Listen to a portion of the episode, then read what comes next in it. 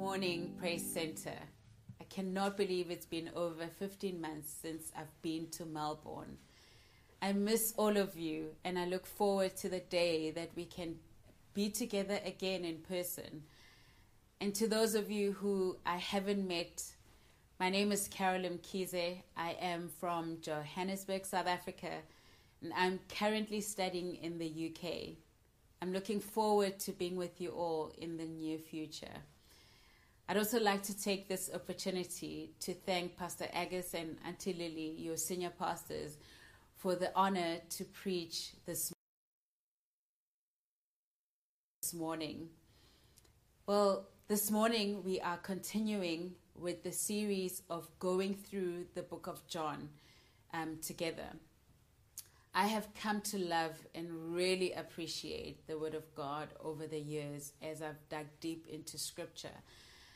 I've also found that in different seasons, um, that in different seasons, some books have struck me more than others, and John is one of them. I've been studying the book of John for the past 14 months, so I, it's truly a privilege for me to be able to share from this passage of scripture.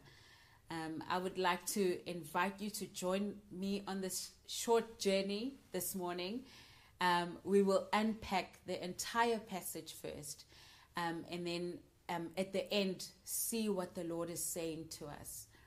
So I'll be asking a lot of questions, um, which, I mean, if we were in person, we would have paused to think through some of them. Of course, not be able to answer all of them, but don't worry, I will, you know, definitely give the answers along the way and try to make it as interactive as possible. Okay.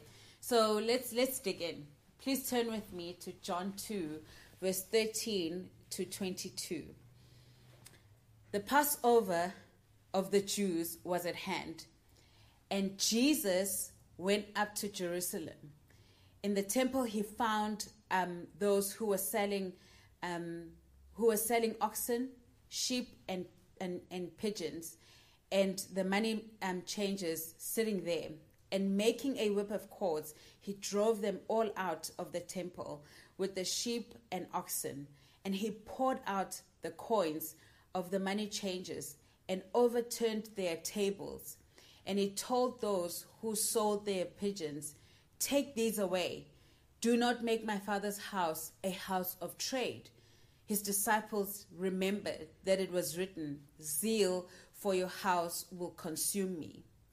So the Jews said to him, What sign do you show for us for doing these things? Jesus answered them, Destroy this temple, and in three days I will raise it up.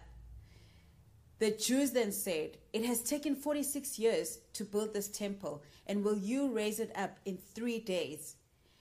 But he was speaking about the temple of his body. When therefore he was raised from the dead, his disciples remembered um, remembered that he had said this, and they believed the scripture and the word that Jesus had spoken. Wow. So, let's just take a step back from this passage that we've just read and look at the first five chapters of John. Now, I'm not going to unpack any of these without going into detail um, into the other chapters. I just I want to draw your attention to a particular theme that seems to be running through from chapter two to chapter four. So, um, if we look at it, starting from the miracle at the beginning of chapter two um, to the conversation that Jesus um, has with Nicodemus in um, in chapter 3 um, and then the famous john 3 16 um, and then the conversation with the woman at the well in chapter 4 um, the theme that's coming through that um, is that god gives is that god gives. For god so loved the world that he he gave. To the woman of the world jesus said if you knew the gift of god and who it is that is saying this to you, is saying to you, Give me a drink, you would have asked him, and he would have given you living water. That's in John 4, um, verse 10. And at the wedding in chapter 2, Jesus turned water into wine and he gave. He gave. So now, with that backdrop, what was happening at the temple? What was happening? Well, the people were getting the impression that God takes. The impression that they were getting is that God takes because the Jews were using the house of God to take. They had turned the house of the Lord into a house of trade. So God was being misrepresented in this case. You see, religion takes, but God gives. Let's unpack this a little bit. Why did Jesus go to Jerusalem? Well, he went to Jerusalem for the Passover. That's what the scripture says um, uh, when we read earlier that he went to Jerusalem for the Passover. But what was the meaning of the Passover? Well, you see, the Passover was a festival of liberation where God liberated the Israelites from slavery. But the significance of their liberation was so that they can worship God. It was to give them um, the freedom in order to worship God. That was the purpose of their liberation. Now, what was the significance of the temple? Well, the temple was a place of worship, as church is for us. So, what's the difference between the spirit of the Passover and what was happening in Jerusalem? Because we're seeing a difference here. Well, when the Israelites left Egypt, they had gifts. The Israelites received back pay of over 400 years of slavery um, when they left Egypt. But what did the Israelites do? They gave their earnings to build the temple, um, the tabernacle. They gave from their experience of God's liberating power. And you know, the Israelites gave so much that Moses had to stop them from giving. That was the spirit of the Passover. It was marked by giving and worship. Now, the question is why was that not happening in Jerusalem? That is because the Jews were taking and not giving. And they were using the house of God, the temple, to carry out this behavior. This was a contrast to the spirit of the Passover. What was happening in Jerusalem contradicted the spirit of the Passover. So Jesus was condemning this behavior, moving them from religion to relationship. He was moving them from taking to giving. Instead of earning through religion, Jesus was teaching them how to receive through relationship. So in the original Passover, there was huge joy of being set free, the joy of God's salvation. And as you can see, what was happening in Jerusalem fundamentally contradicted the spirit of the Passover. The Passover in Jerusalem was missing something. What was that? What was the, what was it missing? What was the Passover in Jerusalem missing? Well, it was missing salvation because they were no longer preaching the gospel. But what's the reason that they were not preaching the gospel? See, I told you I've got many questions. Well, it's because the religious teachers didn't know the gospel. Yeah. They were celebrating the Passover, but they had no clue what the meaning of the Passover was. And the reason the people, all the teachers, didn't know the, the gospel is because instead of the teacher, which was Nicodemus, um, instead of him preaching the glories of God's salvation and deliverance, Nicodemus didn't even know about the spiritual rela- um, um, reality that lay behind the Passover. So he couldn't teach them what he himself could, didn't know. How do we know that he didn't know, that Nicodemus didn't know? Well, in chapter th- 3, Jesus is talking to Nicodemus about the gospel. But Nicodemus couldn't didn't understand what Jesus was talking about. He didn't know the gospel that Jesus was talking about. So when Jesus speaks to Nicodemus, he asked him, Are you a teacher of Israel, and yet you do not understand these things? This is in John um, 3, verse 10. He didn't understand. So, what we're beginning to see here is that people revert back to religious acts when they don't experience God. And so religion creeps in when we don't have personal experience, have a personal experience with God. Okay, so let's move on to verse 17. Now, you're doing really well, so please stay with me. We're almost done with the passage. Um, so, yeah, let's continue.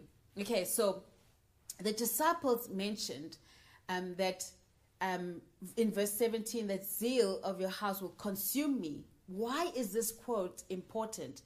What's the significance of the disciples saying this? Well, you see, from this, uh, you see that the disciples were beginning to gain confidence um, about what Jesus was doing and why he was doing it. Because can you imagine your leader dashing into the temple um, and driving out religious authorities that you've been taught to be frightened of. How would you have um, felt watching your leader walk in, overturning tables, pouring out coins, driving out pigeons, driving out animals? How would you have felt um, watching your leader do this? You might have been scared. But I know that I would have been scared and wondered why he was doing that. So the disciples needed confidence to grasp um, that they were not just following some kind of myth or superstition. Therefore, it's significant that they remembered the scripture because it gave context to what Jesus was doing and why he was doing it. See, know, the plot thickens. Here's an interesting part. In verse 18, it says that the Jews then asked Jesus, What sign do you, do you show us for doing what you're doing? And Jesus answered them, Destroy this temple, and in three days I will raise it up. But the Jews said, It has taken 46 years, 46 years to build this temple, and you will just destroy it? And I mean, you will just raise it up in three days?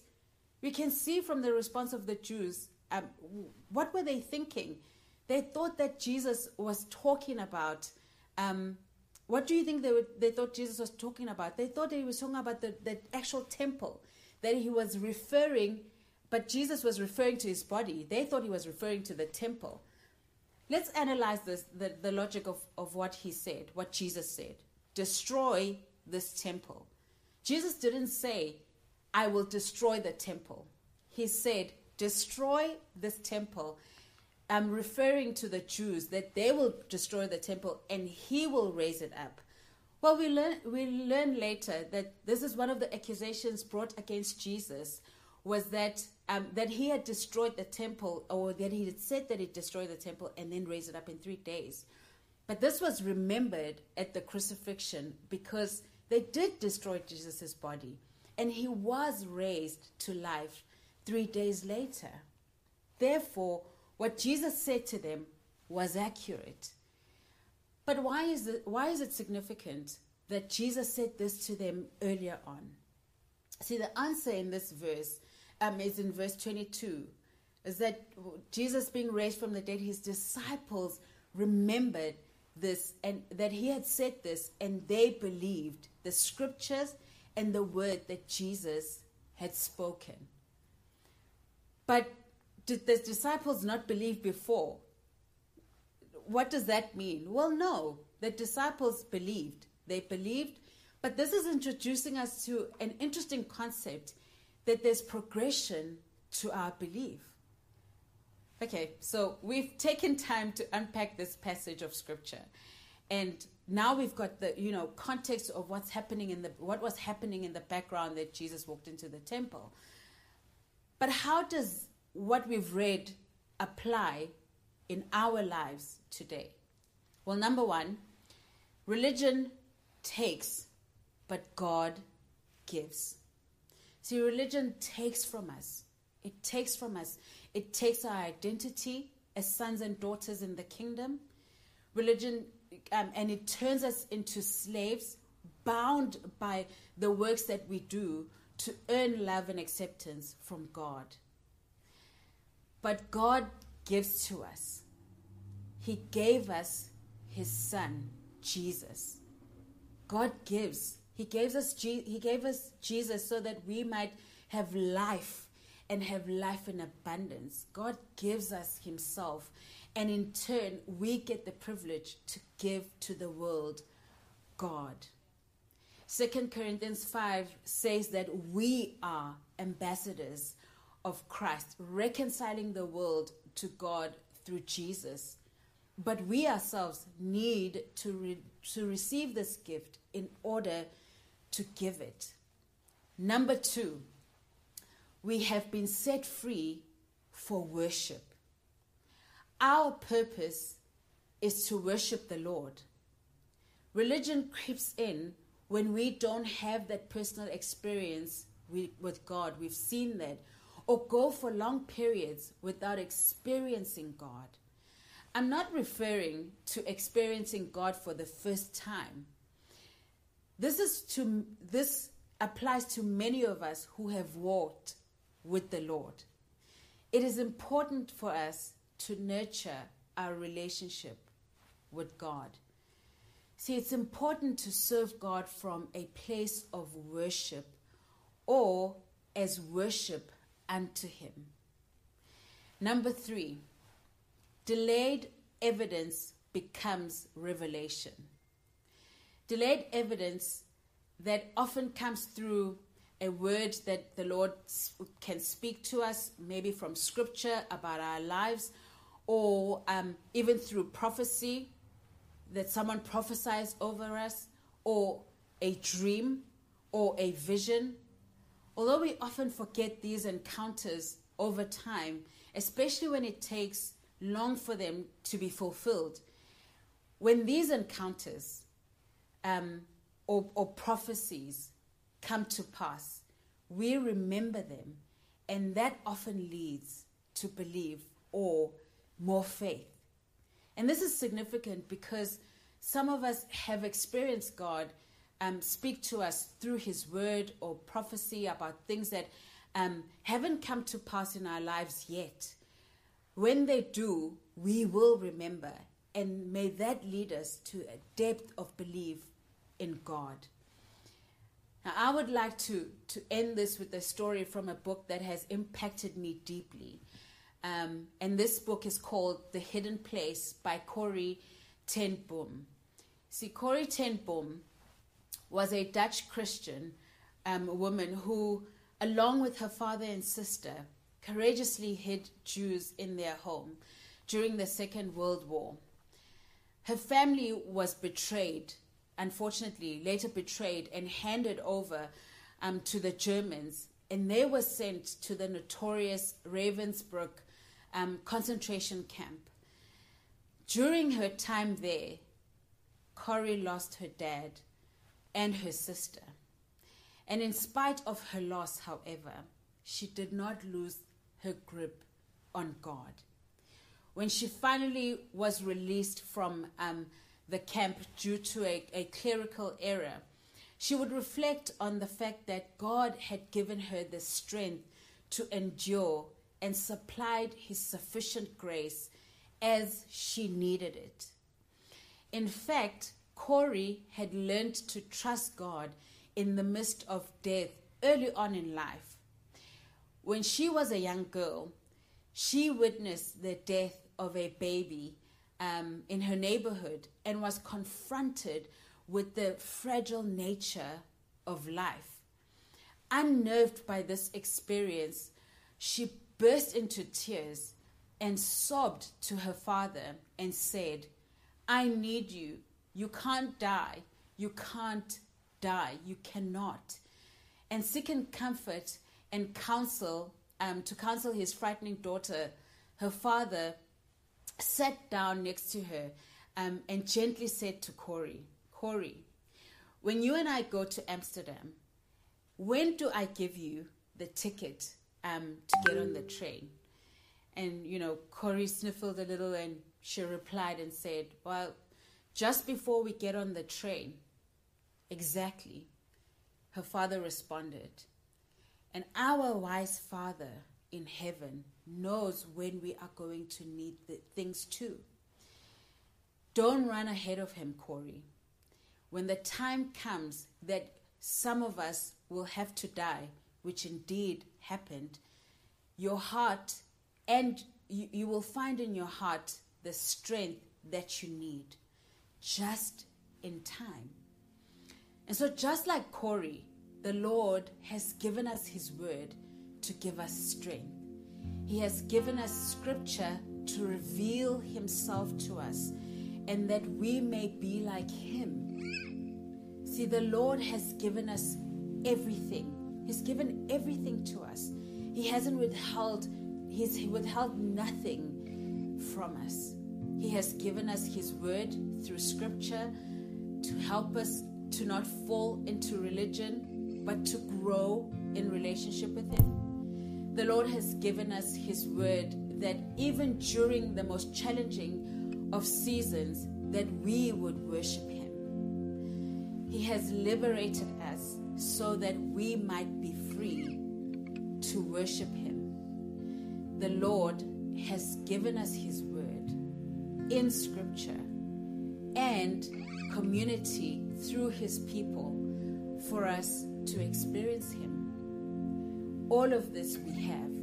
He's given us delayed evidence, just like Corrie, that we will remember right in time for us to have strength and believe. Remember that religion takes, but God gives. When we have been liberated, we've been liberated for worship and to worship. Delayed evidence leads to deep belief. May the Lord bless you and keep you. May the Lord make his face to shine upon you and be gracious to you. May the Lord lift up his countenance upon you and give you peace.